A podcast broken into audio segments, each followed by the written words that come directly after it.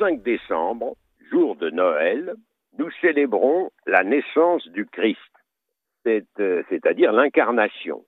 Cet événement avait été annoncé plusieurs siècles avant par le prophète Michée, et je cite Michée 9.1, et toi, Bethléem Ephrata, tu n'es pas le moindre des clans de Judas, c'est de toi que naîtra celui qui doit régner sur Israël au temps où aura enfanté celle qui doit enfanter. Et d'autres faits furent annoncés, euh, la fuite en Égypte en termes euh, implicites et indirects par Isaïe 19-19, le fait que le Messie sera incompris euh, par le même Isaïe 6-10, et aussi la façon dont Jésus parlera en parabole. J'ouvrirai la bouche en parabole, je clamerai des choses cachées depuis la création du monde. C'est ce que dit le psaume 78. Et depuis que ces événements euh, prophétisés se sont accomplis, un grand nombre de miracles ont été réalisés. À Lourdes, par exemple, le Bureau des constatations médicales du sanctuaire a enregistré plus de 7500 dossiers de pèlerins ayant déclaré spontanément et volontairement une guérison inexplicable par la médecine, après examen très strict du Comité médical international de Lourdes. Dans une émission euh, récente, j'avais invité Michel-Yves Bolloré à raconter sur cette antenne le récit du miracle de Fatima au Portugal en 1917. Et je lis maintenant la revue Mille raisons de croire, la numéro 2, dont je vous recommande la lecture, et je cite Olivier Bonassis.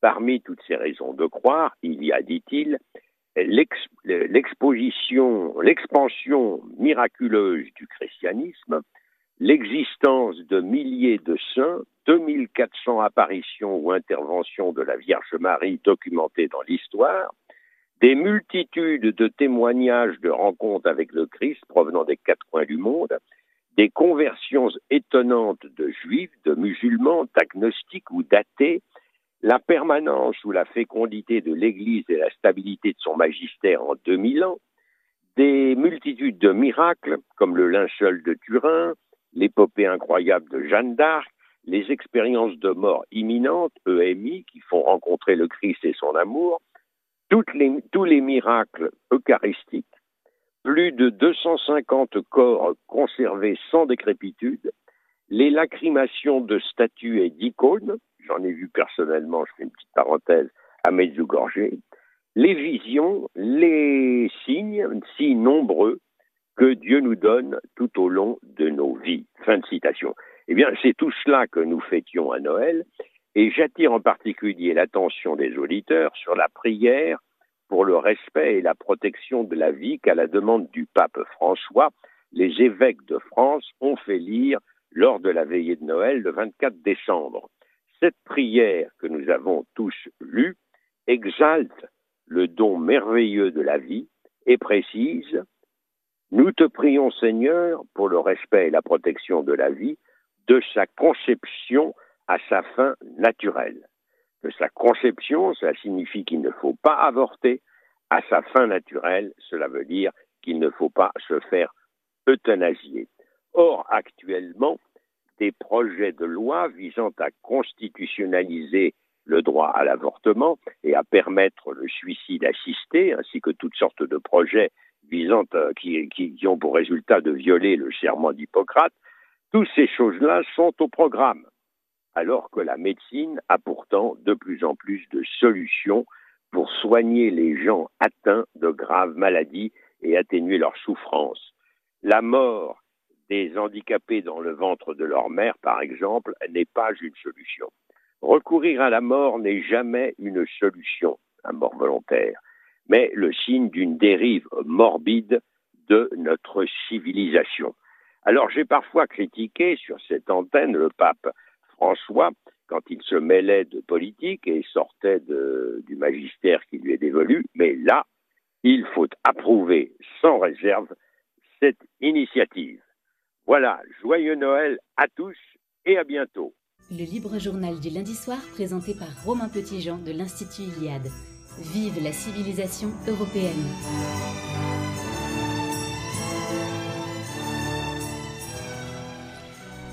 Chers auditeurs de Radio Courtoisie, c'est un grand plaisir de vous avoir à nos côtés.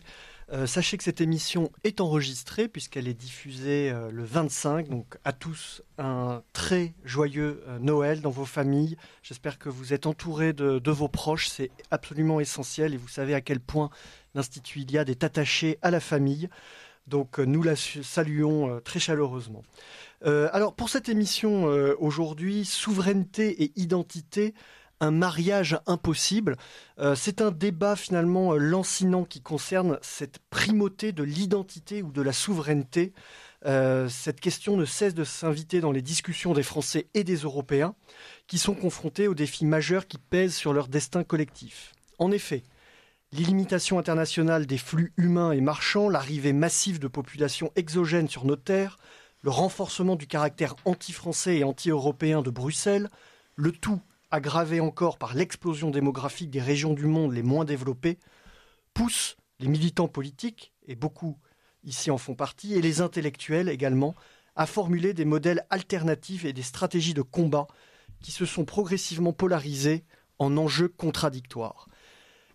En dehors du champ universitaire, le débat fait rage, et à grand renfort de caricatures, chaque camp, les souverainistes, sont moqués, les identitaires sont moqués. Les souverainistes sont dépeints en cosmopolites, incapables de voir le pays réel, tandis que les identitaires sont dépeints en racialistes, hors sol, aveugles face aux exigences du politique. Il est donc temps, euh, chers amis de Radio Courtoisie, de dégager les pistes d'une articulation sensée entre ethnos et police. C'est le sous-titre d'ailleurs euh, du titre d'un de nos invités que je vais rapidement vous présenter. Cette articulation entre ethnos et police, entre nature et culture, et évidemment donc entre identité et souveraineté. Cette articulation seule permettra aux nations d'Europe d'inscrire leur existence politique de façon pérenne dans un espace commun national et européen et se doter d'un destin collectif sous la forme de communautés ethniques cohérentes et pacifiées. Voici en tout cas comment on peut poser les termes du débat. Je laisserai mes deux invités éventuellement contester cette première présentation, euh, puisque pour cette discussion, euh, j'ai euh, beaucoup d'honneur de recevoir Henri Levavasseur, qui est docteur en histoire et germaniste. Il a notamment collaboré à la Nouvelle Revue d'Histoire, ainsi qu'à plusieurs ouvrages édités par l'Institut Iliade, Ce que nous sommes, qui est un ouvrage collectif aux sources de l'identité européenne, et Nature, Excellence, Beauté pour un réveil européen. Il est surtout et c'est à ce titre que nous le recevons essentiellement euh, ce soir, l'auteur de L'identité socle de la cité, réconcilier ethnos et police. Il parle d'ailleurs, page 37, du divorce entre la police et l'ethnos. Ça euh, répond au titre que nous avons donné à cette émission. C'est un livre qui est euh, sorti dans la collection Cartouche de l'Institut Iliade aux éditions de la Nouvelle Librairie. À ses côtés, donc je vous salue. bonsoir Henri Levavasseur. Bonsoir. À ses côtés, Rodolphe Carp. Bonsoir Rodolphe. Bonsoir à tous. Merci d'être euh, avec nous. Vous êtes auditeur de la promotion d'Ante de l'Institut Iliade. Vous êtes aujourd'hui journaliste à Éléments et contributeur régulier à Front Populaire. Vous êtes l'auteur de Georges Sorel, Le révolutionnaire conservateur. Et euh, tout dernièrement, euh, dans la nouvelle collection des éditions de la Nouvelle Librairie, Débat et controverse pour le coup, on peut dire que euh, la controverse est réussie puisque le livre a, fait parler, c'était le but. Il y avait une dimension polémique à cet ouvrage qui s'appelle Feu sur la droite nationale, réponse à Daniel Conversano et aux identitaires. Tout un programme. Euh, merci à vous euh, d'être là, Rodolphe. Et évidemment, Justine Bress est à nos côtés. Vous la retrouverez pour le temps poétique et théâtral. Justine, comment allez-vous? Très bien. Il faut, il faut rappeler aux, auditeurs de Radio Courtoisie que euh, vous êtes enceinte maintenant de combien de mois? Là, ça approche. Ça approche. On est à deux semaines du terme. Ça elle, approche. A, elle a un grand courage et elle est rayonnante. Ça fait plaisir de, de vous avoir euh, avec nous. Merci Romain. Alors, nous, nous, allons euh, procéder, je pense, de la façon la plus logique possible, c'est-à-dire définir les termes du débat, euh, souveraineté et identité, d'autant plus que Rodolphe, je me tourne tout de suite vers vous. Euh, ça a été euh, une des controverses de ce livre, c'est finalement la, définition ou la non-définition que vous faites euh, de l'identité ou des identitaires. Peut-être que vous avez justement, soit par provocation, soit par raccourci, euh, on va dire, associé euh, à Daniel Conversano, qu'on pourrait qualifier de mouvance identitaire racialiste peut-être. Je crois que lui-même revendique ce, terme-là. alors, quelle définition vous, donnerez justement de, l'identité aux, auditeurs de Radio Courtoisie? Euh, concernant le point de vue de Daniel Conversano, non, non, vous, de comment vous définissez l'identité, ah, bah, euh, qu'on puisse en réfléchir ensemble à son articulation. Alors là, euh, pour le coup, j'ai relu pour pour l'émission le livre de, de Monsieur Levavasseur et je m'inscris totalement dans la ligne qui est proposée dans le livre, c'est-à-dire l'alliance entre un peuple historique avec la, les notions de lignée, de transmission, d'héritage à la fois culturel mais aussi euh, génétique, enfin en tout cas euh, ethnique. Euh, c'est un mot que je récuse absolument pas. C'est quelque chose aussi que j'ai voulu remettre au centre du débat à travers ce livre parce que aussi c'est aussi un appel du pied si je puis dire au camp souverainiste quelque part. Je leur dis, c'est une des phrases que je dis, il faut qu'on s'approprie aussi cette, euh, cette euh, question qui va devenir de plus en plus prégnante, notamment avec euh, l'inversion, on va dire, des balances démographiques au sein des sociétés européennes et notamment françaises. Et moi, je pense aujourd'hui qu'on a tout intérêt, notamment dans le camp souverainiste, à ne pas éluder cette question, à ne pas caricaturer. Bon, après, le ton est effectivement pamphlétaire. Euh, évidemment que parfois, j'enjambe, euh, on va dire, l'escalier euh, de par deux. Ça, on va pouvoir peut-être revenir dessus. C'est notamment sur les notions entre identitaire et racialiste que j'ai parfois peut-être un peu amalgamé rapidement dans le livre. Là-dessus, on peut revenir. Je suis tout à fait ouvert, en tout cas, à, à, le, à le différencier. Mais en tout cas, oui, c'est vraiment cette notion d'identité que j'ai voulu bah, poser entre guillemets en question, mais j'ai aussi envie de réintroduire dans le logiciel souverainiste qui, à mon avis, le prenait pas assez en compte ou en tout cas euh, j'ai envie de le voilà de le reposer dans une perspective notamment au niveau de ma génération qui a tendance à mon avis à peut-être un peu trop se monopoliser sur ce sur cette notion qui est fondamentale. Mais il faut aussi l'ouvrir euh, ben, au sujet notamment de souveraineté de souveraineté économique de souveraineté alimentaire. Par exemple c'est quelque chose de complètement actuel. Mais moi je suis autant préoccupé par l'assassinat par exemple du jeune Thomas à Crépole que par exemple euh, par le soulèvement aussi des, des agriculteurs qu'on connaît.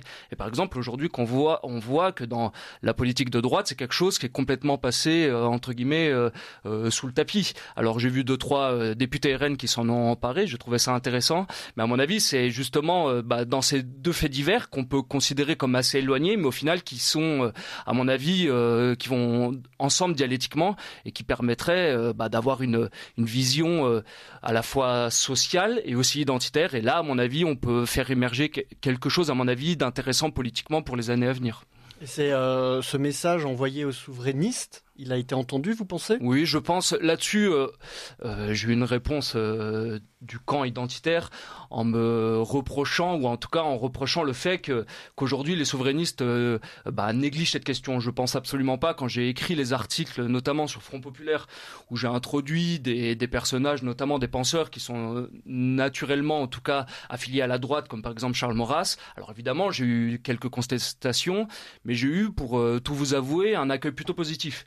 Et pareil, j'ai fait un, article pour critiquer la politique d'assimilation. Pourtant, la, politique d'assimilation, c'est quand même une marotte, si je puis dire, euh, du camp souverainiste. Et ben, l'article a été plutôt bien reçu. Et j'ai très bien montré qu'entre guillemets, on pouvait plus aujourd'hui se revendiquer de l'assimilation si on repose, si on repose pas les questions de, bah, de logique démographique, de, de peuple et de différences culturelles, mais aussi ethniques et même raciales. Utilisons des mots un peu tabous, mais pareil, ça c'est un mot que j'ai envie de utiliser aujourd'hui. Et par exemple, là aussi, on m'a reproché euh, par par exemple, de trop me présenter comme souverainiste, mais moi, avant tout, euh, je me présente, quand on me demande de me qualifier, je me présente comme un nationaliste, un nationaliste français, et ensuite, mon souverainisme et mon identitarisme vont en découler. Mais pour moi, c'est une hiérarchie qui est, fondamentale, et euh, c'est peut-être ce que je reproche aujourd'hui euh, dans le camp identitaire, c'est que quand on parle d'identité, quelle identité, euh, enfin quelle euh, chose mettent-ils euh, entre guillemets tout en haut? Alors il y a des gens qui vont se présenter comme des défenseurs de la race blanche, là je pense notamment à Daniel Conversano où tout a une droite occidentaliste, et d'autres comme celle que je connais plus à la nouvelle droite qui vont se présenter sur un modèle plutôt européen, fédéraliste, c'est l'Europe des 100 nations, des 100 drapeaux, mais on voit bien qu'il y a quand même des divergences même au sein de ces deux familles. ci justement, je me, je me, tourne vers Henri Levavasseur sur la définition que la nouvelle droite a pu faire de l'identité ou est-ce qu'il y a des penseurs finalement? Est-ce qu'il y a des auteurs de référence sur lesquels s'appuyer quand on veut définir ce qu'est l'identité? Oui, alors la question, euh, est évidemment extrêmement, euh, complexe. Euh, Jean Tullard, immense spécialiste de, l'Empire, répondait il y a quelques années dans la NRH de manière assez, assez cocasse et aux journalistes qui lui demandaient quels, quels étaient les ouvrages qu'il recommandait aux, gens qui travaillaient sous sa direction et devaient réussir leurs examens. Il répondait il faut, il faut lire Jean Tullard. Alors, je vais vous répondre sur le même ton. lisez Henri Le puisque je me suis efforcé dans, dans cette essai de, de, réfléchir justement à l'articulation des notions d'identité de, de, souveraineté. Je crois qu'on est tous d'accord autour de cette table, et Rodolphe l'a remarquablement bien dit, euh, pour ne pas dissocier ces deux notions. On sait très bien qu'une souveraineté euh, qui ne s'appuierait pas sur une identité serait une coquille vide et que cette souveraineté serait rapidement euh, à terme condamnée. De même, il n'existe pas d'identité pérenne qui ne s'incarne dans une souveraineté sur un territoire. Donc là, je crois qu'on est, on est tout à fait, d'accord pour dire que ces deux notions, il faut les penser ensemble. La difficulté, c'est bien évidemment de réfléchir à la manière dont elles s'articulent dans un contexte politique donné, à un moment de l'histoire donné. Or, vous l'avez rappelé en préambule, en préambule Romain, euh, l'importance des flux migratoires euh, qui se sont installés sur notre sol depuis un demi-siècle maintenant remet en cause, bien évidemment, les équilibres sur lesquels étaient fondées les nations européennes et en particulier, euh, en particulier la nation française. Euh, il faut se souvenir que euh, des, statistiques récentes font état d'une population française qui, si l'on se tient uniquement aux, citoyens français, compte plus d'une quinzaine de millions de, de personnes qui ont sur trois générations, qui sont issues sur l'une des trois générations qui les précèdent de l'immigration et en grande partie de l'immigration euh, extra-européenne. C'est donc un phénomène qui est complètement inédit. Euh, L'Europe, aucune nation européenne n'a connu une telle submersion. Si on remonte, euh, par exemple, euh, dans l'histoire du territoire qui est le nôtre, à la conquête romaine de la Gaule, cette conquête romaine de la Gaule ne s'est pas traduite par un flux massif de population de la péninsule italique vers la France. si on pense à l'invasion, à la conquête hispanique par, enfin de, l'Espagne par les morts, même si il y a eu une arrivée de population, euh, elle n'est pas comparable en proportion à ce que l'on connaît aujourd'hui. Euh, si l'on songe à la longue présence ottomane dans les Balkans euh, depuis la fin du XIVe siècle, là aussi, il n'y a pas eu une vaste migration de peuplement ottomane ou anatolienne en direction des Balkans. Donc c'est une situation qui est complètement inédite et c'est bien la raison pour laquelle aujourd'hui nous réfléchissons à cette articulation devenue problématique de l'identité et de la souveraineté. Alors comment définir, euh, et là je, euh, j'essaie de répondre un peu plus précisément à votre question, comment définir cette, euh, cette notion d'identité? Eh bien, Je crois que tout le monde comprendra sans peine que l'identité, c'est un sentiment d'appartenance à une communauté, à un peuple, et que ce sentiment ne vient pas de nulle part. C'est un sentiment qui est fondé sur la conscience, la conscience d'appartenir à un groupe humain qui partage une très longue histoire commune. sur le, ce contexte de l'immigration de peuplement. Euh, c'est vrai que moi j'aurais plutôt tendance à, imaginer le logiciel souverainiste comme euh, un peu décalé, un peu obsolète, et la, le réflexe identitaire comme salutaire. Pourquoi? Parce que justement, face à ce péril nouveau, il faut reprendre conscience de soi pour pouvoir faire émerger des stratégies politiques, une communautarisation politique, etc. Or, le souverainisme, jusqu'à présent, euh, continue euh, en grande partie à être pensé comme s'il n'y avait pas eu ces vagues de, peuplement. Donc je pense que vous en êtes conscient, Rodolphe Karp, puisque vous en êtes ouvert justement à, eux. Mais il y a, un peu cette dimension presque contractuelle du fait qu'on va pouvoir euh, passer une sorte de contrat avec tous ceux qui deviennent citoyens du pays et adoptent nos, nos us et coutumes. Or, et c'est un des comment dire des, des, des, grandes, euh, des grands termes utilisés par les entitaires, on, assimile euh, éventuellement des individus, mais pas des peuples. Mhm. Et aujourd'hui, la masse critique est d'une certaine façon dépassée, et face à ces masses euh, de peuples sur notre propre terre, le logiciel souverainiste semble un peu dépourvu. Euh.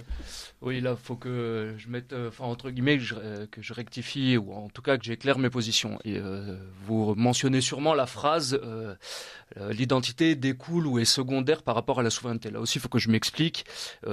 évidemment que je n'ai pas envie de vivre dans une France souveraine composée majoritairement d'extra-européens euh, qui viennent de n'importe quel continent pour le coup. Euh, là, là-dessus, euh, aucun problème. Et justement, moi, je pense que si il faut retrouver ces instruments de souveraineté, c'est justement pour avoir les instruments pour, comment dire, protéger ce peuple historique ou en tout cas ce peuple majoritairement et d'origine européenne. Parce que même là, on a eu, vous l'avez mentionné, au cours du 19e siècle, déjà pas une acculturation, mais il y avait déjà eu aussi des brassages. Et le peuple historique français, on sait très bien que bon, il a eu diverses influences. C'est pas un peuple homogène ethniquement comme peut l'être le peuple basque, par exemple. On sait que c'est un mélange, que c'est une construction, moi je le reconnais tout à fait, partiellement artificielle aussi. C'est vrai qu'on a mélangé bah, euh, le peuple alpin, le peuple plutôt du sud, le peuple du nord euh, des Flandres, ce genre de choses, des, euh, des, Bretons. Évidemment que la construction, comment dire, ne va pas de soi, en tout cas ethniquement parlant, même si, bon, évidemment que c'est des peuples qui sont relativement proches ethniquement et que ça n'a rien à voir avec des Africains. Là, c'est peut-être aussi un distinguo que je fais dès le départ. Par exemple, quand Asselineau fait cette proposition qu'entre les, la France aurait plus à voir avec les pays de la francophonie, notamment africains, qu'avec des pays européens. Moi là-dessus, je mets tout de suite euh, un holà. Évidemment que euh, des peuples avec qui on a eu, comment dire, des mailles à faire ou alors des échanges à faire euh, au, long de, la construction de la France, notamment avec les pays de la francophonie, évidemment que ça a créé des, liens. Mais évidemment qu'on a aussi des liens avec nos voisins européens. Et par exemple, là aussi, moi, c'est une voie que j'essaye aussi de, porter un petit, entre guillemets, dans le camp souverainiste. Moi, je ne suis absolument pas fermé à des voisins comme l'Allemagne ou à des voisins comme l'Italie ou comme l'Espagne. Je sais très bien qu'on aura pertinemment un destin commun. Alors peut-être pas surtout, mais en tout cas, on a des destins, enfin, on a des intérêts que moi, je suis, euh, que je défends. Et là-dessus, je je suis plus dans les dans les mystiques d'opposition comme on pouvait l'avoir euh, entre la France et l'Allemagne par exemple là-dessus. J'ai dépassé aussi le logiciel et je pense même qu'aujourd'hui je m'entendrai plus avec un nationaliste allemand, un nationaliste italien ou un nationaliste espagnol qu'avec un européiste français. Mm. Vous voyez, c'est aussi intéressant. Euh, euh, européiste aussi, je fais des distinguos parce que je sais très bien qu'un membre de la ND qui va protéger une Europe puissance et qui va se, se, se revendiquer d'une Europe puissance n'a rien à voir avec un partisan de, de l'Union de Bruxelles, bien évidemment. J'ai bien aimé ce passage où vous parlez d'une sorte de, type d'homme qu'on retrouve dans les nations, le cavaliere italien, le caballero espagnol, le cavalier allemand, le gentilhomme français, le gentleman anglais. C'est un peu euh, à eux que vous pensez quand... Ah bah bien évidemment. Mais moi, par exemple, quand j'ai euh, quand je vais en Allemagne, j'ai pas envie de voir. Euh, bon, j'ai pas envie de voir. j'ai envie de voir des Allemands déjà, mais j'ai envie de voir des Allemands en tant que Allemands culturels. J'ai pas envie de voir des Allemands qui s'habillent de la même façon. Et aujourd'hui, on voit bien qu'il y a même une uniformisation et qu'il y a eu un monde, si je veux dire, une France et même une Europe qui a été englobée entre guillemets et qui est rentrée justement dans ces terres de d'influence américaine et occidentale. Et aujourd'hui, vous prenez un habitant de Stockholm, un habitant de, je sais pas, de, Canberra et un habitant de Washington, où vous trouverez peu de différence, que ce soit sur, euh, bah, déjà les, les trois dorénavant parlent anglais. Là peut-être c'est euh, notre mauvais niveau en anglais, en tout cas en France, nous a peut-être encore préservé d'une certaine euh, homogénéisation sur ce point-là. Mais par exemple, moi qui, euh, qui est sur le, domaine, on va dire, d'internet et numérique, on voit très bien que les youtubeurs, notamment allemands ou par exemple nordiques, bah, aujourd'hui parlent, anglais dans, dans leurs expressions. On voit que là-dessus, bah, il y a déjà un, espèce de distinguo. On le voit même par exemple avec les femmes anglaises. Si vous allez à Londres le soir, elles s'habillent absolument comme des Australiennes ou comme des américaines. Alors qu'en France, je trouve, moi en tout cas, je rends hommage aux femmes françaises, même aux femmes italiennes, elles ont gardé quand même une, bon, il y a eu une acculturation bien évidemment, mais en tout cas, elles ont gardé une certaine sensibilité et une certaine euh, singularité, si je puis dire. Juste avant de redonner la parole à Henri Levavasseur, je voudrais aller au bout de cette logique, de ce logiciel souverainiste qui des fois euh, déraille un petit peu, que vous essayez de remettre sur les, bons rails, si j'ai bien, compris. Euh, je pense notamment à ces souverainistes dans les petites nations. on l'a vu par exemple en Écosse euh, aujourd'hui où je crois que le Premier ministre est euh, d'origine euh, pakistanaise, mais on est prêt au nom de la souveraineté de l'Écosse, à renier absolument tout, même son origine ethnoculturelle, pour pouvoir avoir un petit pan de souveraineté anti-anglaise finalement. Donc on arrive à des, des sortes d'aberrations qui sautent aux yeux de n'importe qui, mais qui pourtant sont effectifs. C'est-à-dire que euh, ce logiciel euh, souverainiste amène à ces aberrations. Enfin, comment vous... Bah, pour le coup, je vais dévoiler euh, le sujet de, de mon prochain livre. J'essaye justement de revenir sur un mythe mobilisateur comme vous l'avez mentionné, j'ai travaillé sur euh, Georges Sorel euh, dans mon premier ouvrage, et une des notions fondamentales de la pensée de Georges Sorel, c'était la notion, de mythe mobilisateur. Alors lui, à l'époque, c'était le mythe de la grève générale. Aujourd'hui, il est complètement dépassé. On reviendra pas là-dessus. Moi, ce que j'essaye vraiment de, sentir, ou en tout cas de vouloir de faire émerger, ou peut-être que je vais donner des voix, c'est vraiment de, de d'essayer de percevoir ce mythe mobilisateur qui pourrait entre guillemets coaliser la jeunesse et l'envoyer bah, dans une certaine direction. Alors il y a un pan identitaire que je revendique. Et moi, justement, le mythe mobilisateur que je défends euh, dans, dans mon livre, ce sera la notion de, race française. Alors, race avec un R majuscule, parce que justement, je pense qu'il y a cette base et ce socle, comme l'a très bien expliqué euh, Monsieur Levasseur dans son livre, justement, bah, de l'ethnie. Moi, c'est quelque chose que je reprends absolument. Mais par contre, bah, j'essaye de montrer que bah, y, a une, y a une nature, mais aussi une culture. Et euh, ça, pour moi, c'est fondamental. Il y a une, des institutions, il y a des mœurs, il y a des coutumes. Et ça, moi, je, je pense absolument qu'il y aura ces deux pans, à la fois le côté identitaire et à la fois le côté social, parce qu'aujourd'hui c'est quelque chose là, de purement matériel, mais on sait pertinemment, je pense que Justine peut en témoigner, on sent un déclassement au sein de notre génération, on sait pertinemment qu'on vivra moins bien avec bien évidemment le fait de côtoyer cette racaille d'en bas où on a une insécurité qui augmente, mais aussi bah, on a ce souci matériel qui est fondamental. Et moi, par exemple, euh, je me suis aussi euh, beaucoup basé sur les travaux d'un auteur anglais qui avait, qui avait analysé euh, à quel point la, la, désindustrialisation dans les campagnes anglaises, mais aussi françaises, parce que moi j'ai de la famille qui vient de Lorraine, c'est vraiment des régions qui ont été sinistrées, et on voit pertinemment que tout, tout cet ensemble, à la fois économique, culturel et même institutionnel, va de pair. Et cette destruction des, des, euh, de, des industries, oui, peut-être. Oui, je, je voudrais réagir sur, sur, ce que vous venez de dire qui me paraît euh, très juste. Vous évoquez, euh, vous évoquez l'articulation entre nature et nature et culture. le grand anthropologue allemand Arnold Gehlen énonçait ce, ce principe assez, assez fort selon lequel l'homme est un être de culture par nature. Euh, c'est-à-dire que l'homme a besoin d'institutions pour être homme. Et là, on touche au cœur de, l'importance de la notion de souveraineté pour l'expression d'une identité, et on revient à la vieille sagesse antique d'Aristote qui euh, nous dit que l'homme est un animal politique. Politikon. Et tout ça s'oppose précisément à euh, cette dimension contractuelle que, vous évoquiez, euh, Romain, tout à l'heure. Il y a effectivement tout un courant philosophique qui apparaît dans un premier temps en Angleterre au XVIIe siècle, avec des penseurs comme Hobbes euh, ou comme Locke, euh, qui ont une vision contractuelle, c'est-à-dire qu'ils imaginent un homme à l'état de nature et que cet homme à l'état de nature contracte ensuite avec la, société. Alors dans un cas, euh, dans le cas de, Hobbes, l'homme est mauvais et a besoin pour tempérer en quelque sorte ses mauvais penchants et éviter la, la guerre de tous contre tous, de la stabilisation et du pacte social. John Locke a un peu tendance à à, penser avant Rousseau que, l'état de nature, l'homme est bon dans l'état de nature. Bon. Euh, mais peu importe, ce qui est essentiel, c'est euh, d'imaginer qu'il y a un homme et l'état naturel, qu'il serait distinct de l'homme euh, civilisé en quelque sorte, qui contracte avec la société. C'est profondément faux. Il faut revenir à la vision antique, à la vision réaliste des Grecs. L'homme n'existe pas en dehors de la culture, l'homme n'existe pas en dehors des institutions, et l'identité n'existe pas en dehors de l'expression d'une souveraineté sur un territoire. Et je crois qu'aujourd'hui, aujourd'hui, une part du débat entre souverainistes euh, et identitaires vient de là. Alors il y a, il y a euh, me semble-t-il, un déséquilibre entre ces deux courants, c'est que le courant souverainiste peut s'appuyer sur une vieille tradition de réflexion sur l'idée de nation. Euh, J'ai beaucoup évoqué dans, dans, mon ouvrage Renan, voilà, absolument. Renan que souvent euh, on comprend mal ou dont on tronque la pensée, car euh, Renan n'est pas un pur constructionniste. Renan, ne dit pas que euh, la nation n'existe que comme souhait de vivre ensemble et comme projet. Il dit que, euh, bien sûr, la nation n'existe pas en dehors de ce souhait de vivre ensemble et de ce projet commun, mais que pour autant, la nation, c'est aussi une histoire partagée et un héritage. Donc il est beaucoup plus équilibré. Mais euh, il faut bien reconnaître qu'avec les Lumières, avec la Révolution française en particulier, euh, apparaît une définition assez idéologique de la nation. Euh, la nation, étymologiquement, natio en latin, qui vient du verbe nascere, naître, eh bien natio, les, Romains utilisent natio pour désigner par exemple la portée d'un animal, les petits d'un animal, et puis par extension un peuple. Ça, c'est la première notion de nation. Et euh, jusqu'à la Révolution française, quand on emploie le, le, mot de nation, on le distingue de la citoyenneté. C'est-à-dire qu'il y a parmi, par exemple, les sujets du roi de France, des gens qui sont de diverses mmh. nations.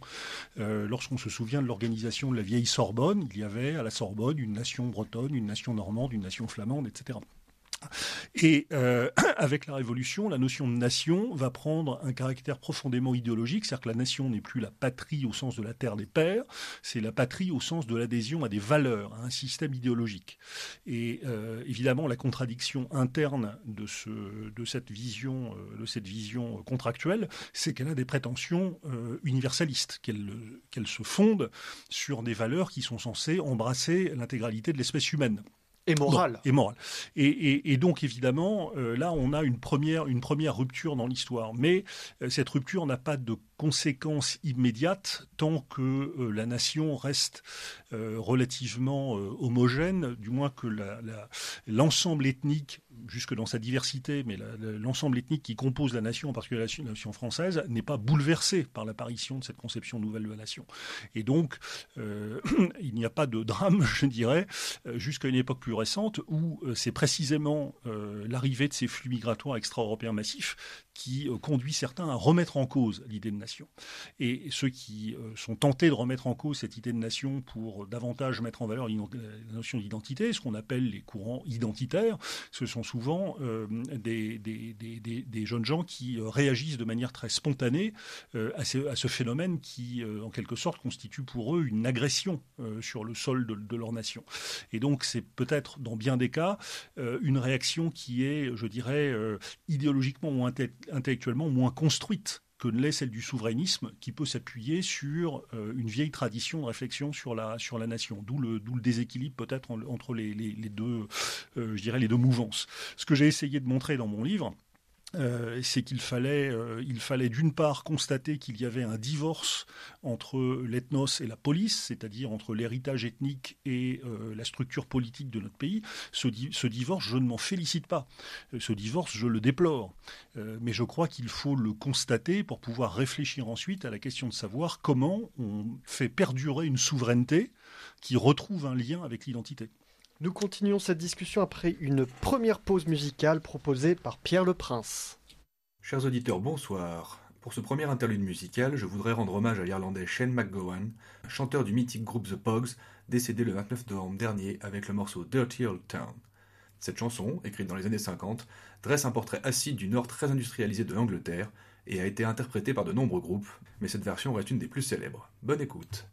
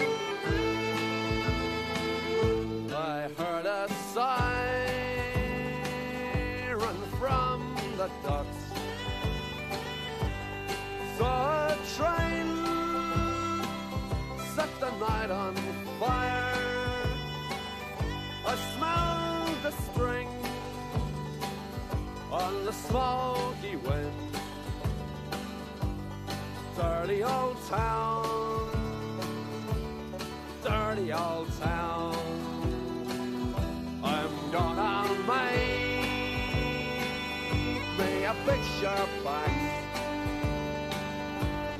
shining steel, tempered in the fire. I'll chop you down like an old tree. Dirty old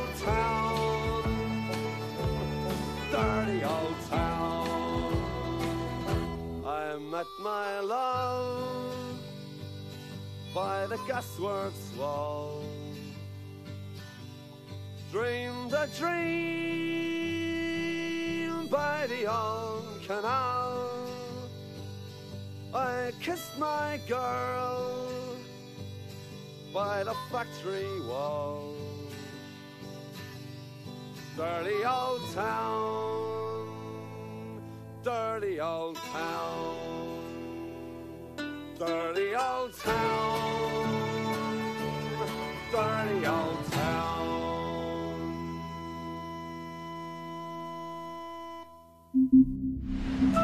5,50€ pour Radio Courtoisie de la part d'Alexandra. J'espère que Radio Courtoisie vivra encore longtemps. Je donne un petit don, mais aussi beaucoup de soutien. Bonne chance.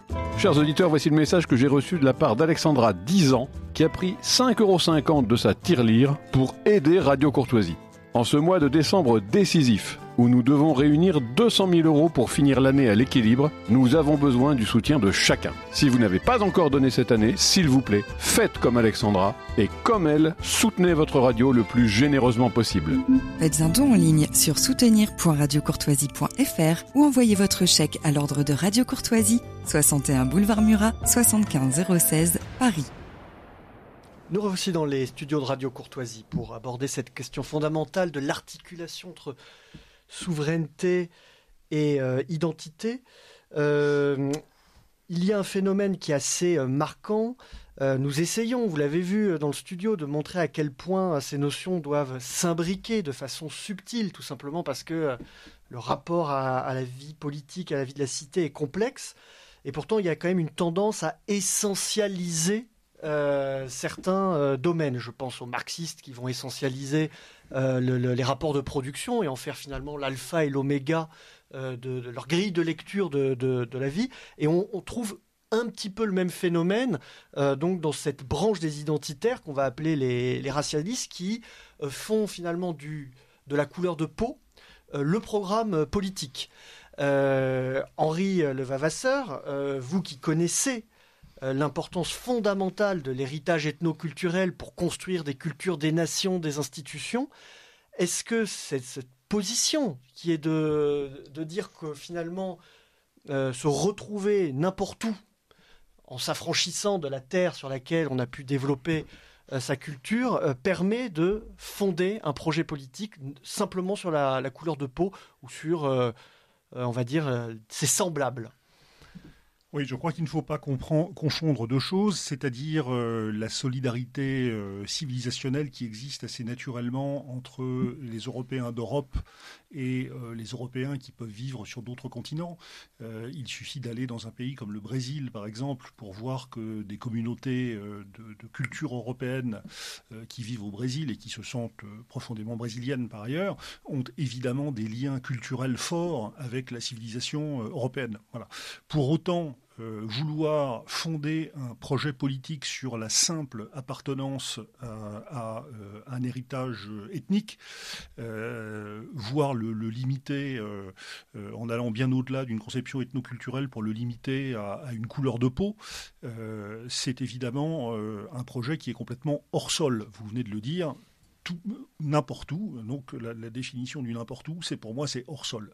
Euh, lorsque l'on parle de l'Europe, on parle bien évidemment d'un territoire, on parle d'un espace géopolitique et l'on comprend bien, si l'on fait preuve d'un minimum de réalisme, que l'espace géopolitique de l'Europe euh, a des intérêts qui ne sont pas nécessairement convergents avec ceux d'autres nations qui euh, sont des nations euh, issues de colons d'origine européenne.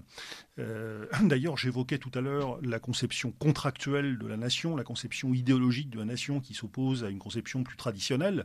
Il faut se souvenir que les pères fondateurs, les Pilgrim Fathers qui sont allés euh, fonder euh, les colonies euh, aux Amériques et qui ensuite ont inspiré les, les principaux responsables de la, la Révolution américaine à la fin du XVIIIe siècle, sont des gens qui ont été expulsés d'Angleterre parce que c'était des fondamentalistes biblistes et qu'ils pensaient fonder la ville sur la, commune, la, la colline, la Nouvelle-Jérusalem, etc. Il y a une dimension messianique. Qui, qui Euh, habite toujours euh, l'esprit de, de- des Voilà. Euh, donc, si vous voulez, bien évidemment, bien évidemment, il y a euh, aux États-Unis euh, une société qui est euh, fracturée, qui est confrontée au problème notamment de ce qu'on appelle le mouvement woke. Et on voit bien que, pour employer un mot un peu simple et fourre-tout, les blancs aux Américains peuvent, aux États-Unis peuvent avoir le sentiment d'être agressés par tous ces phénomènes, et que comme nous subissons le contre-coup des mêmes des mêmes déviances, des mêmes délires idéologiques en Europe, nous avons forcément avec ces populations blanches américaines un sentiment assez naturel de solidarité. Pour autant, est-ce qu'il faut euh, concevoir notre identité d'Européens en la réduisant euh, au fait d'être des, des, des peuples de couleur, enfin de, de peau à la peau blanche? Je pense que c'est extrêmement euh, sommaire. D'aut- D'autant plus qu'il y a des, vous l'avez dit, on va dire dans la sphère raciale blanche, il peut y avoir des intérêts géopolitiques contraires. Oui. On voit bien que les Australiens blancs euh, on peuvent avoir des intérêts contraires à ceux de la France euh, dans, dans le Pacifique, par exemple. Euh, C'est clair Mais- on peut- voilà, mais on peut aussi noter que, et ça fait partie quand même du, du- du génie de notre civilisation, que parmi ces Européens blancs, nous avons pu inventer pléthore de systèmes politiques et culturels, puisque quand on parle de blanc, on peut parler d'un blanc euh, marxiste jusqu'à un, Oui, un- Si- un si- anarchiste proudhonien. De quel si- blanc parle-t-on? Si l'on veut, et je pense qu'on doit le faire, euh, se livrer à, à un inventaire critique, à un bilan critique de notre héritage européen, il faut bien reconnaître qu'il y a un certain nombre d'idéologies que nous combattons qui sont euh, directement euh, issues de, de- de la culture européenne. Effectivement, Karl Marx est un blanc européen. Bon, je pense qu'on ne se sent pas nécessairement euh, marxiste autour de cette table, même si on reconnaît à Marx le, le talent et même le génie d'avoir euh, euh, d'avoir de s'être livré à des, analyses du fonctionnement de l'économie qui sont brillantissimes, qui nous a livré un certain nombre de concepts qui sont très utiles pour analyser l'importance de, l'économie au sein de la société, que pour autant nous ne partageons pas sa, sa conviction du primat de l'économie, que nous ne partageons surtout pas son, sa définition du sens de l'histoire, ni même la notion de sens de l'histoire d'ailleurs. Bon, tout ceci, tout ceci pour dire qu'on ne peut pas réduire euh, la culture européenne évidemment euh, à une couleur de peau. Euh, ce que l'on peut dire en revanche de manière assez objective et scientifiquement vérifiée, c'est que la population européenne aujourd'hui, avant l'arrivée des, flux migratoires massifs venus d'autres continents, la population européenne présente une remarquable stabilité depuis plusieurs millénaires. Euh, puisqu'aujourd'hui, les progrès de la, paléogénétique euh, nous permettent de déterminer qu'en fait, il y a, euh, pour l'essentiel, sur l'ensemble du continent européen, trois grandes souches qui se répartissent dans des proportions variables, effectivement, en fonction des régions de l'Europe. Ces trois grandes souches, ce sont les chasseurs-cueilleurs, qui sont des, un ensemble de, populations très anciennement implantées depuis des dizaines de milliers d'années sur le continent européen, qui ont d'ailleurs un héritage génétique également euh, néandertalien, ce qui les distingue d'autres euh, euh, populations euh, présentes sur d'autres continents. Euh, ces chasseurs-cueilleurs ensuite ont vu l'arrivée euh, aux environs du 8e millénaire avant notre ère de ce qu'on appelle les agriculteurs anatoliens, euh, donc des gens venus de l'actuelle Turquie mais qui ne sont pas ethniquement apparentés aux Turcs actuels. Euh, ces agriculteurs anatoliens qui ont apporté en fait la, révolution néolithique euh, sur le continent européen. Euh, et puis une troisième souche qui est celle euh, des vraisemblablement des, des Indo-Européens, en tout cas de populations venues des, steppes euh, du sud de la Russie et de l'Ukraine actuelle, euh, et euh, dont il semble que l'expansion à travers le centre et vers le nord de l'Europe ait été porteur de justement des langues des langues indo-européennes. Et c'est le, mélange de ces trois souches dans des proportions diverses. Évidemment, il y a beaucoup plus de par exemple de souches anatoliennes dans le sud de l'Europe et beaucoup plus d'ascendance stépique au nord de l'Europe. Donc on voit bien que c'est ce qui donne d'ailleurs la remarquable diversité ethnique des, Européens. hein. L'Europe est polyphonique. Euh, C'est un concert de nations, c'est un concert de peuples. Euh, eh bien, euh, bon, c'est les différences de proportion entre ces, trois composantes qui donnent la diversité européenne, mais on voit bien qu'il y a ces trois composantes et seulement ces trois composantes, et que ce, ce- cet alliage, si j'ose dire, est resté stable depuis euh, environ 5000 ans. Euh, donc ce que nous connaissons aujourd'hui, alors on nous dit euh, tout est métissage. Alors effectivement, il n'y a pas de population qui ne soit issue du mélange de populations antérieures. Toute population est issue du mélange de, plusieurs populations antérieures. Ça c'est un fait. Mais ce n'est pas un mélange de tout avec tout dans n'importe quelle proportion. Et ça, je pense que t- t- toute personne sensée le reconnaîtra euh, volontiers. Rodolphe Karp. Oui, euh, c'est très bien qu'on ait introduit euh, la figure de Renan, je pense, au début de notre discussion, parce que Renan était euh, un élitiste, là aussi, il faut se le remettre en perspective, il était absolument pas démocrate. Et justement, lui euh, voyait euh, l'apport germanique, l'apport bah, justement qu'avaient donné les rois, comme euh, justement euh, cet apport euh, venu de Nord qui avait permis bah, de reconstituer une aristocratie, ou en tout cas une élite.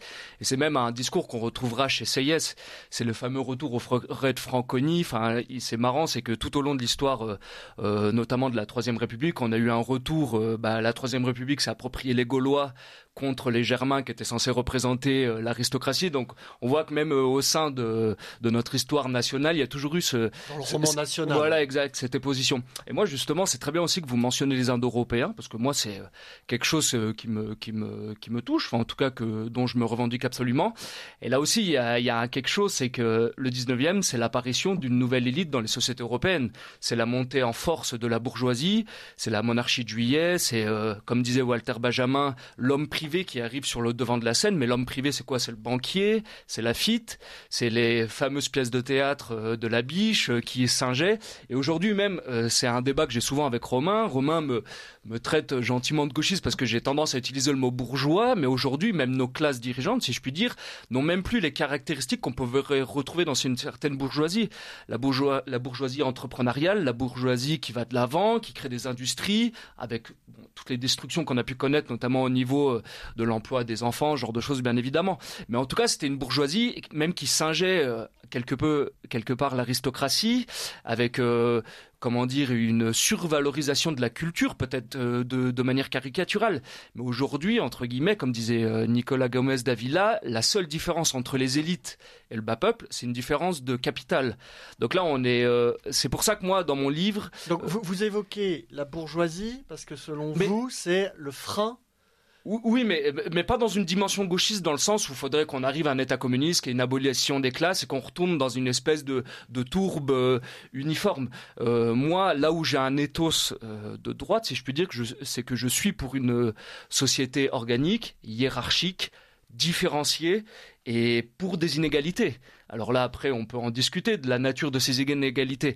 Mais moi, je suis, je suis euh, sur un modèle vertical, holiste, et là-dessus, je peux le revendiquer. Et là, c'est quelque chose qu'on a souvent tendance à, oublier, c'est que toute une flopée, ou en tout cas toute une partie, même des penseurs socialistes, comme par exemple Sorel, pense, savait pertinemment que, enfin, c'était des anti-avènements de la société de masse, comme on pourra le connaître un peu plus tard avec Ortega y Gasset. C'est vraiment des personnes qui valorisaient les minorités agissantes, pas l'avant-garde, c'est encore différent.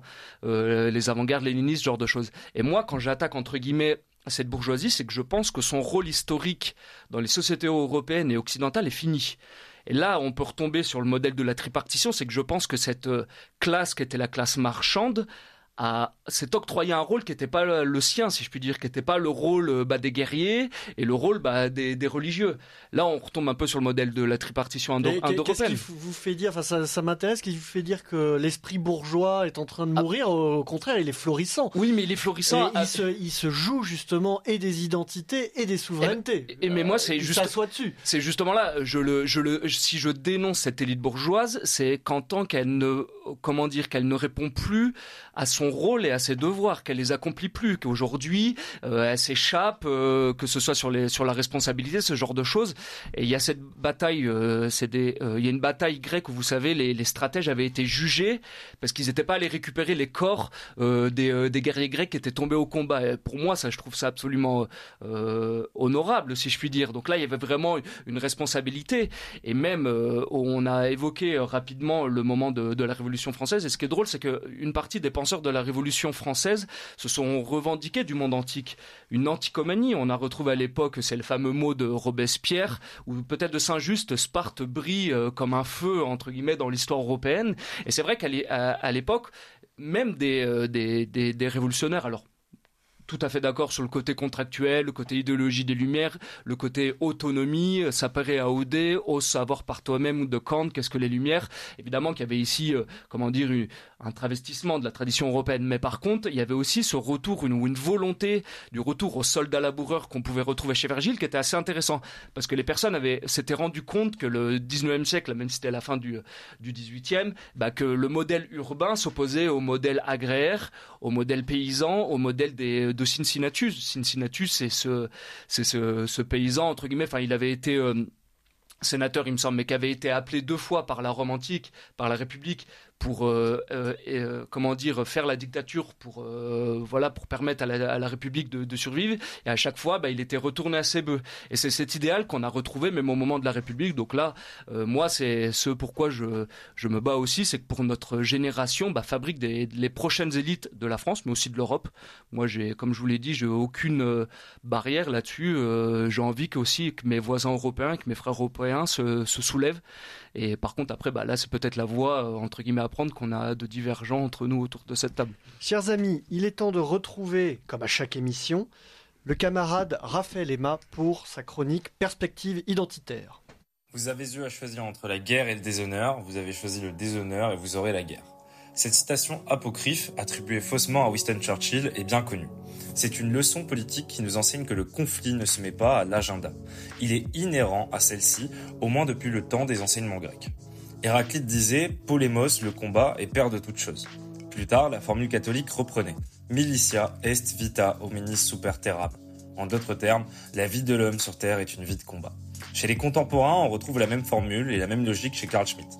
La distinction spécifique du politique, à laquelle peuvent se ramener les actes et les mobiles du politique, c'est la discrimination de l'ami et l'ennemi. Elle fournit un principe d'identification qui a valeur de critère. Julien Freund, pour vulgariser la pensée de son maître, résumé. En politique, c'est l'ennemi qui vous désigne. Nous traitons aujourd'hui deux écoles de pensée qui s'envisagent l'une comme l'autre comme antagonistes. D'une part, les souverainistes avec leur diversité de courants internes. Le souverainiste met la souveraineté, précisément, au centre de son logiciel politique. Il en fait l'actrice et la genèse de toute son action. Ici, peu de place pour le débat sur l'action publique.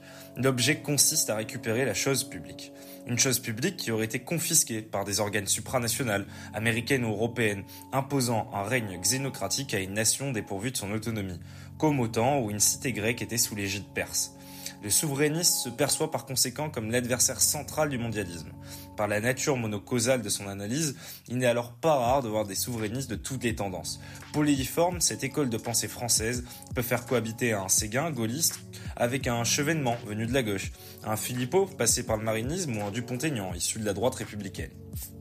Un trait commun chez les hommes du souverainisme, une forte valorisation du rôle de l'État, et par conséquent une reproduction quasi déterministique d'un certain genre de profil.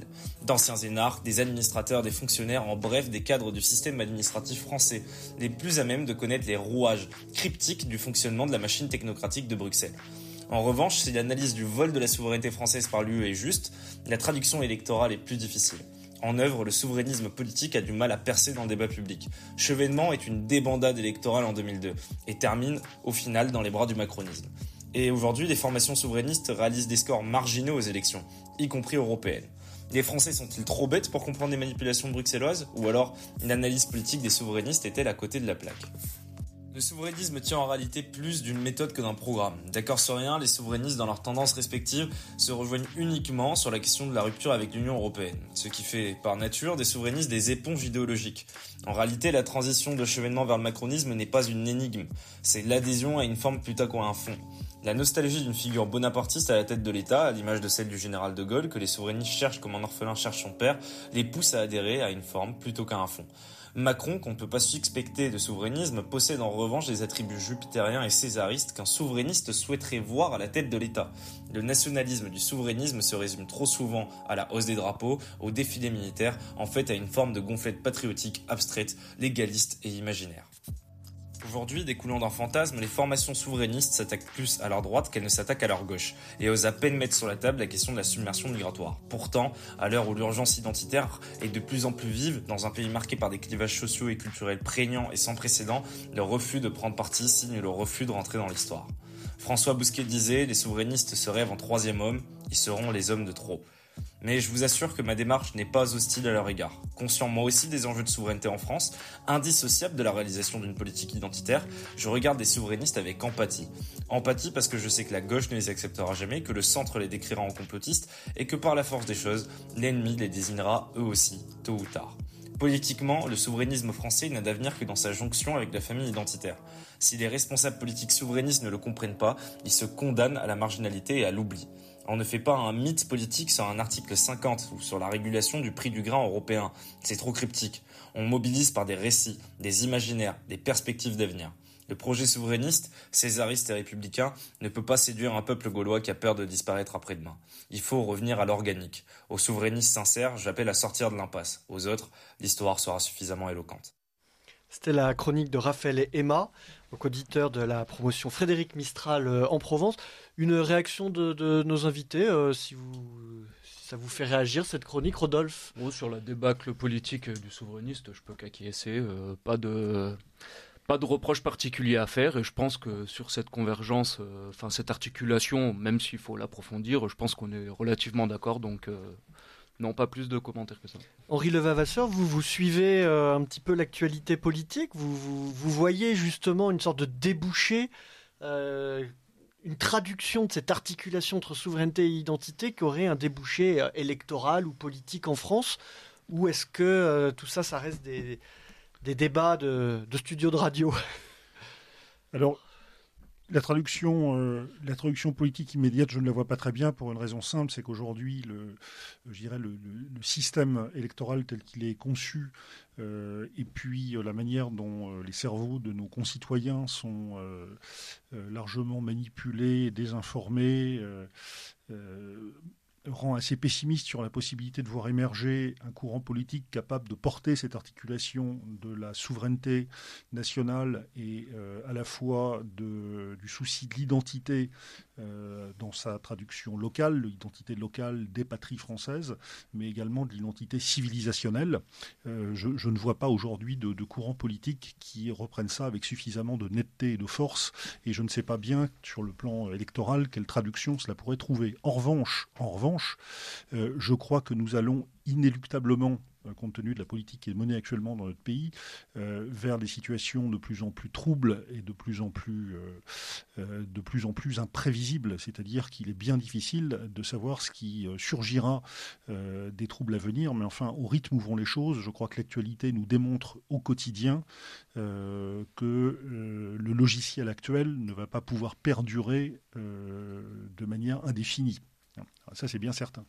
Euh, maintenant, euh, il y a un point sur lequel je voulais revenir euh, à la suite de la chronique que nous venons d'entendre, c'est qu'évidemment, on pourrait définir le souverainisme en France comme un courant politique qui est apparu en réaction euh, vis-à-vis de l'Union européenne et euh, un courant qui a été suscité par la crainte de voir dissoute, euh, de voir dissous les, les attributs essentiels de la souveraineté européenne. C'est vrai que lorsque l'on a- l'on Française. possède française, lorsque l'on possède la, la dissuasion nucléaire, lorsque l'on a un siège permanent au Conseil de sécurité des Nations Unies, évidemment, la dissuasion nucléaire, ça ne se partage pas. La souveraineté ne se partage pas. Euh, il peut y avoir des souverainetés articulées entre elles de manière un peu concentrique, souveraineté nationale, souveraineté locale, etc. C'est-à-dire que c'est le principe de, de, de, de subsidiarité. Euh, chaque, chaque niveau ayant autorité sur le territoire et surtout sur le niveau de responsabilité qui lui est confié par le niveau supérieur. Bon. Mais la souveraineté en soi ne se partage pas et on ne voit pas la France partager aujourd'hui avec ses partenaires européens euh, la dissuasion, la responsabilité de la dissuasion nucléaire, si tant est que ses partenaires européens en voudraient d'ailleurs. Donc je, peux comprendre ces inquiétudes souverainistes. Euh, évidemment, le bémol, enfin le, ce qui pêche dans ce raisonnement souverainiste, c'est de songer que euh, un retour sur le national seul serait une panacée absolue. Or, on voit bien aujourd'hui euh, qu'il y a une espèce de concurrence des, puissances européennes vis-à-vis -vis des États-Unis à être celui qui sera le premier vassal désigné par le suzerain pour régner sur les dominions européens. Euh, traditionnellement, cette concurrence aujourd'hui, elle oppose principalement euh, la France et l'Allemagne, euh, mais bien évidemment les Anglais qui sont sortis de l'Union européenne avec le Brexit, mais qui restent de fait, d'un point de vue civilisationnel, une nation européenne, quoi qu'on en pense. les Anglais évidemment briguent également cette, cette place, et puis on voit même de, de nouveaux sparring partners avec les Polonais, par exemple. Bon voilà. Donc chacun veut en fait être le premier vassal de l'oncle Tom sur le continent européen. On voit bien que un des risques du souverainisme, euh, c'est d'aboutir à cette euh, situation. Or, il faut impérativement que l'Europe, sous une forme ou sous une autre, euh, qui sera évidemment pas nécessairement celle de l'Union européenne actuelle, euh, conçoive dans le concert des nations européennes euh, la convergence euh, de nos intérêts vis-à-vis -vis, d'un certain nombre de, de, grandes puissances, émergentes ou pas. les États-Unis ne sont pas une puissance émergente. La question de savoir si une puissance déclinante ou pas se pose, mais en tout cas, c'est pas une puissance émergente. mais la, Russie est une puissance réémergente. Euh, la Chine est une puissance qui n'en finit pas d'émerger. Euh, et donc, euh, bien évidemment, ce n'est pas la nation seule euh, qui est à l'échelle suffisante pour réagir à tout ça. Et d'ailleurs, euh, moi, je, constate, euh, je constate que quand on n'a pas la masse critique, on perd notre influence. J'entends les souverainistes nous dire, bah oui, mais il faut que la France retrouve sa place en Afrique. Bon, c'est bien gentil, mais aujourd'hui, il y a un ras-le-bol général d'une partie des opinions publiques africaines, certes sans doute manipulées par des pouvoirs opportunistes, mais néanmoins ce ras-le-bol est bien là. Et ce ras-le-bol, il est nourri par le fait que nous autres Français sommes perçus comme les tenants d'idéologies qui sont en rupture complète avec les modèles de société traditionnels de ces pays et que nous roulons en quelque sorte pour l'oncle Sam. Et donc évidemment, inéluctablement, ces gens-là font appel à d'autres puissances, notamment la Russie et la Chine. Merci Henri Levavasseur, merci Rodolphe Carte. C'est toujours un peu frustrant, hein, le temps est, court. Je rappelle aux auditeurs de Radio Courtoisie que vous pouvez prolonger cette euh, réflexion avec deux livres parus aux éditions de la Nouvelle Librairie. Celui d'Henri Levavasseur, L'identité socle de la cité, Reconcilier ethnos et police, avec une préface de Jean-Yves Le Gallou. Et dans la collection Débat et controverses, donc j'espère qu'il y aura une réponse écrite à, à ce premier pamphlet, euh, Feu sur la droite nationale, réponse à Daniel Conversano et aux identitaires de Rodolphe Carte euh, aux éditions de la Nouvelle Librairie. Le libre journal du lundi soir présenté par Romain Petitjean de l'Institut Iliade. Vive la civilisation européenne.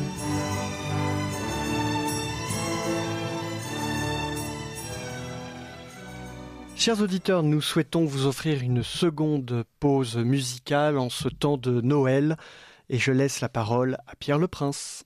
Pour ce second interlude, Noël oblige, je vous propose d'écouter quelque chose de plus festif, avec cette célèbre cantate de Bach, Herz und Mund und Et und Leben. Désolé, mon allemand est un peu rouillé. Joyeux Noël à tous et rendez-vous en janvier pour de nouvelles chroniques. À bientôt!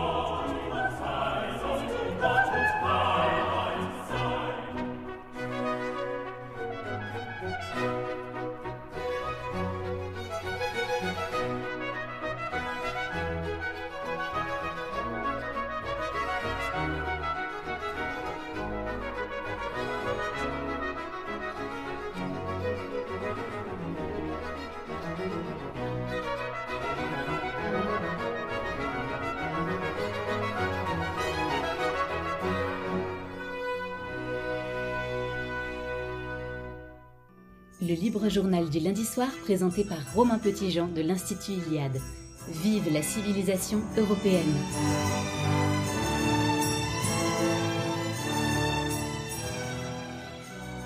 Pour cette chronique culturelle de ce libre journal, j'ai souhaité accueillir donc à distance dans les studios, elle est quand même avec nous, Lady Europa. Quel doux nom, quel nom original. Vous m'entendez bien, Lady Europa? Oui, beaucoup, parfaitement, Romain. Merci d'être euh, avec nous. Alors, je vais vous présenter rapidement pour les, auditeurs de Radio Courtoisie. Je vais expliquer pourquoi j'ai souhaité vous avoir avec nous. Vous êtes créatrice, euh, vous créez ce que vous avez vous-même appelé les objets d'un quotidien européen. On va essayer de comprendre de, quoi il s'agit. Euh, il s'avère que ce sont euh, des objets absolument magnifiques qui vont du bijou jusqu'à des petits objets de décoration, mais vous allez nous en dire plus. Et surtout, vous êtes dans une démarche originelle qui est celle de la qualité, celle de la tradition, celle de l'excellence. Donc autant, autant dire que pour euh, des membres de l'Institut Iliade, tout ça nous a euh, très largement euh, parlé. Alors je vais donner tout de suite le site internet. Alors à, l'heure où vous écoutez cette émission, les cadeaux de Noël sont déjà déballés, mais vous avez toute une année à venir pour continuer les, emplettes sur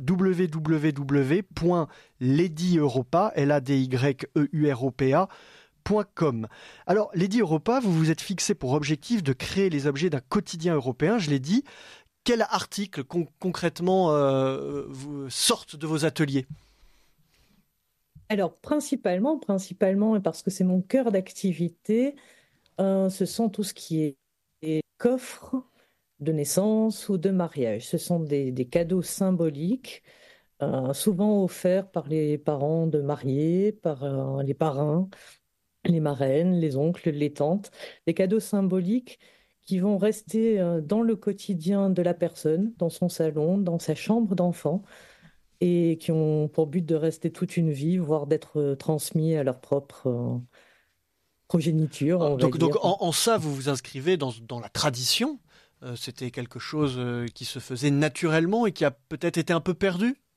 Tout à fait, et c'est justement quelque chose que j'ai pu observer beaucoup de gens étaient en recherche de ce type euh, d'objets, de ce type d'œuvres, de ce type de cadeaux ultra personnalisés, mais pas sur une plateforme euh, euh, de reproduction comme on peut en trouver. oui, parce que c'est la, question que je voulais vous poser, le contexte dans lequel Lady Europa, et vous n'êtes pas la seule, heureusement, née, euh, c'est quand même celui d'un marché inondé de chinoiseries. On va le, on va résumer euh, de, la façon la plus courte possible, c'est-à-dire des objets euh, sans âme, de mauvaise qualité, et construits à bas coût par plus ou moins des esclaves à l'autre bout de la terre. C'est ça que les gens achètent aujourd'hui? Alors c'est ça que les gens achètent parce que c'est ça que les gens ont les moyens d'acheter. Ça c'est une réalité. Mais à partir du moment où ils trouvent quelque chose, un objet, une œuvre, une créatrice ou un créateur euh, qui a du sens, qui donne du sens à, leur projet, à leur envie, à ce qu'ils veulent euh, euh, vivre ou transmettre, tout à coup, ils se tournent vers moi, sachant qu'en plus, je fais vraiment des personnalisations sur mesure en fonction exactement de ce que les gens veulent. D'autre part, je ne crée que des pièces uniques ou alors en toute petite série, ce qui veut dire que euh, l'œuvre que j'aurais réalisée, que ce soit euh, un bijou, que ce soit euh, un dessin, un tableau, ou, ou, très récemment d'ailleurs, maintenant, des boucles de ceinture en bronze massif ou des bijoux en bronze massif. Ce, sont des objets qui, qui vont perdurer, qui seront ultra personnalisés, qui sont pour vous, uniquement pour vous, ou pour la personne à qui vous voulez l'offrir. Donc vous vous approvisionnez de, matériaux qu'on pourrait qualifier de, nobles. Euh, c'est euh, facile aujourd'hui pour une créatrice de, s'approvisionner avec du bon bois, avec euh, du bon cuir, ou est-ce que c'est difficile aussi pour cette partie-là? Alors, pour, pour, moi, je vais vous dire, 20 à 30% de mon activité consiste à trouver des fournisseurs, en fait, en temps et en énergie aussi. Et alors, il faut savoir que je vais chercher dans toute l'Europe. Je ne fais pas de Made in France. C'est trop compliqué, le Made in France. Il y a très peu d'activités industrielles euh, ou, euh, autres euh, en France. C'est compliqué. Donc, je, Je considère que l'Europe est mon champ d'activité. Euh, mes peaux pour le cuir viennent soit du Cantal, soit de Pologne. Le bois peut provenir aussi bien de Corrèze que d'Autriche. Je fais venir beaucoup de bois d'Autriche pour euh, tout ce qui est coffre. Euh, le métal vient par contre de fonderie Lorraine. Mais il faut savoir qu'actuellement, les charnières de coffre sont introuvables dans toute l'Europe. Elles sont toutes réalisées en Asie.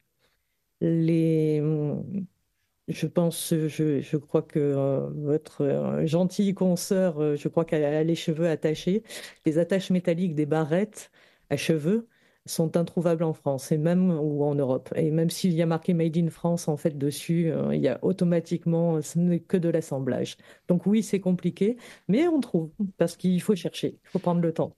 Vous évoquez euh, sur le site euh, ladyeuropa.com une fidélité, ce sont vos mots, à l'esthétique et aux valeurs qui ont toujours accompagné les hommes et les femmes européens. Quête de la beauté dans l'harmonie, le sens de l'honneur, un esprit de liberté, le courage et la générosité. Alors, comment, quand on est créatrice et que finalement on vend, on vous fait un commerce de votre activité, comment on arrive à traduire ces valeurs, ces hautes valeurs de notre tradition euh, dans des objets? Comment on fait le passage? Alors, il y a des valeurs naturelles dont personne ne s'aperçoit, mais quiconque a étudié l'art classique, euh, qu'il soit classique euh, grec ou, ou, viking ou celtique, vous apercevez qu'il y a quelque chose d'extrêmement commun à tous ces arts européens et spécifiques à, l'Europe, c'est la symétrie. Donc, que ce soit si vous étudiez l'acropole, si vous étudiez un quadriskel basque ou, ou une rune viking, vous aurez automatiquement une symétrie absolument parfaite que vous ne retrouvez pas du tout dans les arts primitifs. Donc ça, c'est la première chose. C'est lorsque vous êtes créateur et que vous voulez retransmettre un art européen quel qu'il soit, il faut qu'il y ait une symétrie euh, parfaite euh, dans des entrelacs. Ça, c'est la première chose. Euh, prenez un château médiéval ou le Parthénon, c'est pareil. la, la, deuxième chose, et ça c'est commun aussi, mais cette fois à n'importe qui dans le monde, vous aimez ce qui vous ressemble. Donc, euh, que vous soyez norvégien ou portugais, vous serez, vous pourrez admirer un dragon asiatique, une carpe koi, des tribales euh, maoris, mais fondamentalement, lorsque vous aurez envie d'avoir quelque chose au quotidien qui vous touche, un porte-clés que vous avez constamment dans votre poche ou un vide-poche à l'entrée de votre appartement, quand vous rentrez du, du métro boulot dodo, euh, un, art qui vous parle, c'est un art qui vous ressemble. Et en tant qu'Européen, vous aurez toujours tendance instinctivement à ressentir un besoin de sécurité, le ressentir auprès d'une œuvre qui soit qui vous parle, qui vous parle, exactement. Euh, vous, parlez justement de la Norvège et du Portugal. J'aurais pu préciser au tout début que ces objets d'un quotidien européen, effectivement, sont inspirés par les nombreuses euh, tradition, la polyphonie des traditions, pour euh, reprendre les mots d'Henri Levavasseur, qu'on retrouve euh, en Europe, donc de l'ère germanique, celtique, etc.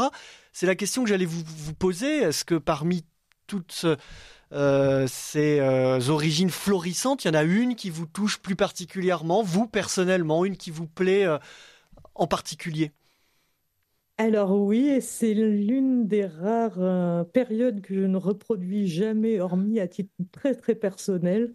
Euh, c'est l'Art Nouveau, en fait.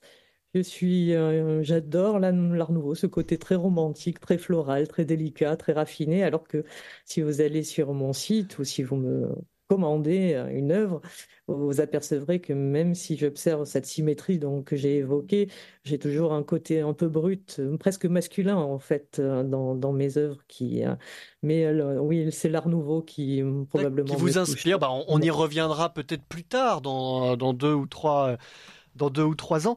Juste un petit mot avant de se quitter, je reviens sur ce qui me paraît essentiel, c'est-à-dire votre, votre première intervention sur les coffres de mariage, euh, les coffres de, baptême, de présentation d'enfants à la communauté, et vous essayez de les faire rentrer finalement dans le clan, dans la communauté, dans le foyer. Euh, les corps intermédiaires euh, ont disparu. Il n'y a plus de bistrot, il n'y a plus de syndicats, il n'y a plus d'église. Et finalement, les gens sont un peu isolés. Est-ce que à travers ces objets, on peut retrouver, remettre un peu de lien communautaire et spirituel dans les familles et dans les foyers, selon vous? Alors, euh, selon moi et selon tous mes clients, parce que j'ai eu de nombreux avis euh, post, euh, je dirais, événements. Et toute personne qui a offert, par exemple, un coffre de mariage ou un coffre de naissance, et en fait l'ensemble des invités ont été non seulement enchantés, mais sont venus par, par la suite euh, me commander des, euh, euh, des œuvres de ce type-là. Mais ça j'ai aussi réalisé pour de nombreuses fêtes saisonnières. Alors, comme j'utilise beaucoup de techniques anciennes, par exemple des œufs de Pâques décorés avec l'antique technique slave du pisanga ou des suspensions en céramique pour le sapin de Noël. Donc, euh, c'est en fait chaque, période, euh, quelqu'un voit ça, ça lui parle et, et demande mes références et, euh, Excellent. Alors justement pour les auditeurs de, Radio Courtoisie qui veulent en savoir plus, donc j'ai donné le site. Est-ce qu'il y a d'autres informations à leur, à leur transmettre? Alors euh, oui, et c'est avec grand plaisir que euh, j'ai décidé euh, d'offrir une réduction spéciale tout au long de l'année 2024 de, de 5% à l'ensemble des auditeurs. Alors comment font-ils s'ils veulent bénéficier de ces 5% Alors soit ils retiennent le code Radio Courtoisie 2024 en majuscule, soit il me contacte en, évoquant cette euh, magnifique émission. Très bien, bah merci Lady Europa, merci pour nos auditeurs. Euh, vous savez quoi faire, ladyeuropa.com. Merci, je vous souhaite une bonne soirée. Nous allons passer à la dernière chronique de ce libre journal avec Radio Leni. Radio Leni, la chronique des entreprises positives et enracinées. Bonjour et bienvenue dans notre chronique dédiée à l'entrepreneuriat enraciné présentée par l'incubateur LENI. Aujourd'hui, alors que les Européens célèbrent Noël, la plus européenne des fêtes, propice aux réunions familiales autour de la chaleur des foyers, nous souhaitons partager avec vous un projet entrepreneurial en incubation au sein du nid et qui célèbre l'amour. Il s'agit du jeu de cartes Sans geste d'amour en couple, développé par l'équipe de cœur du foyer composé d'Anne-Sophie et Édouard, un couple de Normands unis depuis 13 ans et mariés depuis 7 ans. Engagés localement, notamment dans la préparation au mariage, Anne-Sophie et Édouard ont souhaité créer un outil dédié au couple, symbolisant l'aventure quotidienne qu'est la construction d'une relation, exigeant des efforts mutuels. Mais pourquoi se pencher sur la thématique du couple et proposer ces 100 gestes d'amour au quotidien? Eh bien, les statistiques en France sont sans équivoque. 130 000 divorces en moyenne chaque année, avec un âge moyen de 42 ans pour les hommes et 44 ans pour les femmes. Pourtant, malgré ces chiffres, les Français aspirent à l'épanouissement en couple, avec une volonté d'engagement et de construction à long terme. Alors certains outils existent déjà, mais sont souvent chronophages, tels que les livres ou les conférences, et puis d'autres couples optent pour la consultation de professionnels, mais cela représente un investissement financier significatif. C'est ici qu'intervient le jeu d'Anne-Sophie et Édouard, sans geste d'amour en couple, une approche ludique, discrète, qui s'invite au cœur du foyer, encourageant quotidiennement les efforts nécessaires pour maintenir une communication saine, le partage et, en fin de compte, l'amour dans le couple. Pour 2024, Anne-Sophie et Édouard ont choisi de faire appel au nid pour bénéficier d'une assistance dans leur démarche commerciale, et un chargé de projet de notre incubateur leur propose des ateliers réguliers pour co-construire leur approche et cibler des revendeurs potentiels. Il s'agit d'une initiative locale, portée par deux entrepreneurs dévoués à améliorer la vie familiale grâce à un outil innovant, ludique, esthétique et entièrement fabriqué en France. Un projet qui résonne profondément avec notre mission ONI et que nous sommes fiers d'accompagner. Fondé en 2022, avec la vision de réancrer l'économie dans les territoires, notre incubateur s'engage à soutenir une dizaine de projets enracinés chaque année. Il est porté par une équipe de cinq jeunes actifs, passionnés, souhaitant agir pour créer l'économie de demain. Alors, jeunes pousses, porteurs de projets, investisseurs, pour suivre l'actualité du nid et la progression des projets que nous incubons, rendez-vous sur notre page LinkedIn Incubateur Le Nid ou sur notre site internet incubateurleni toutattaché.fr. Joyeux Noël à tous Chers auditeurs de Radio Courtoisie, je vous souhaite un joyeux Noël et je vous donne rendez-vous en 2024.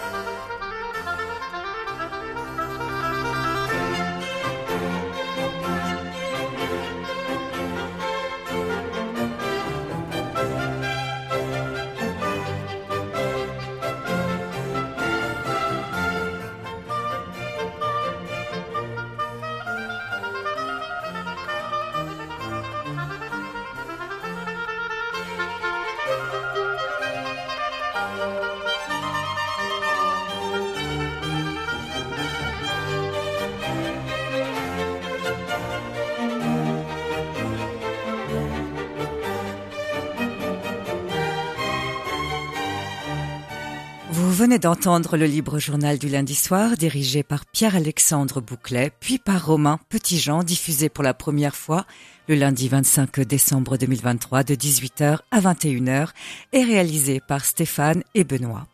N'oubliez pas que Radio Courtoisie est une radio culturelle associative. Afin de sauvegarder une indépendance absolue, Radio Courtoisie refuse toute ressource publicitaire.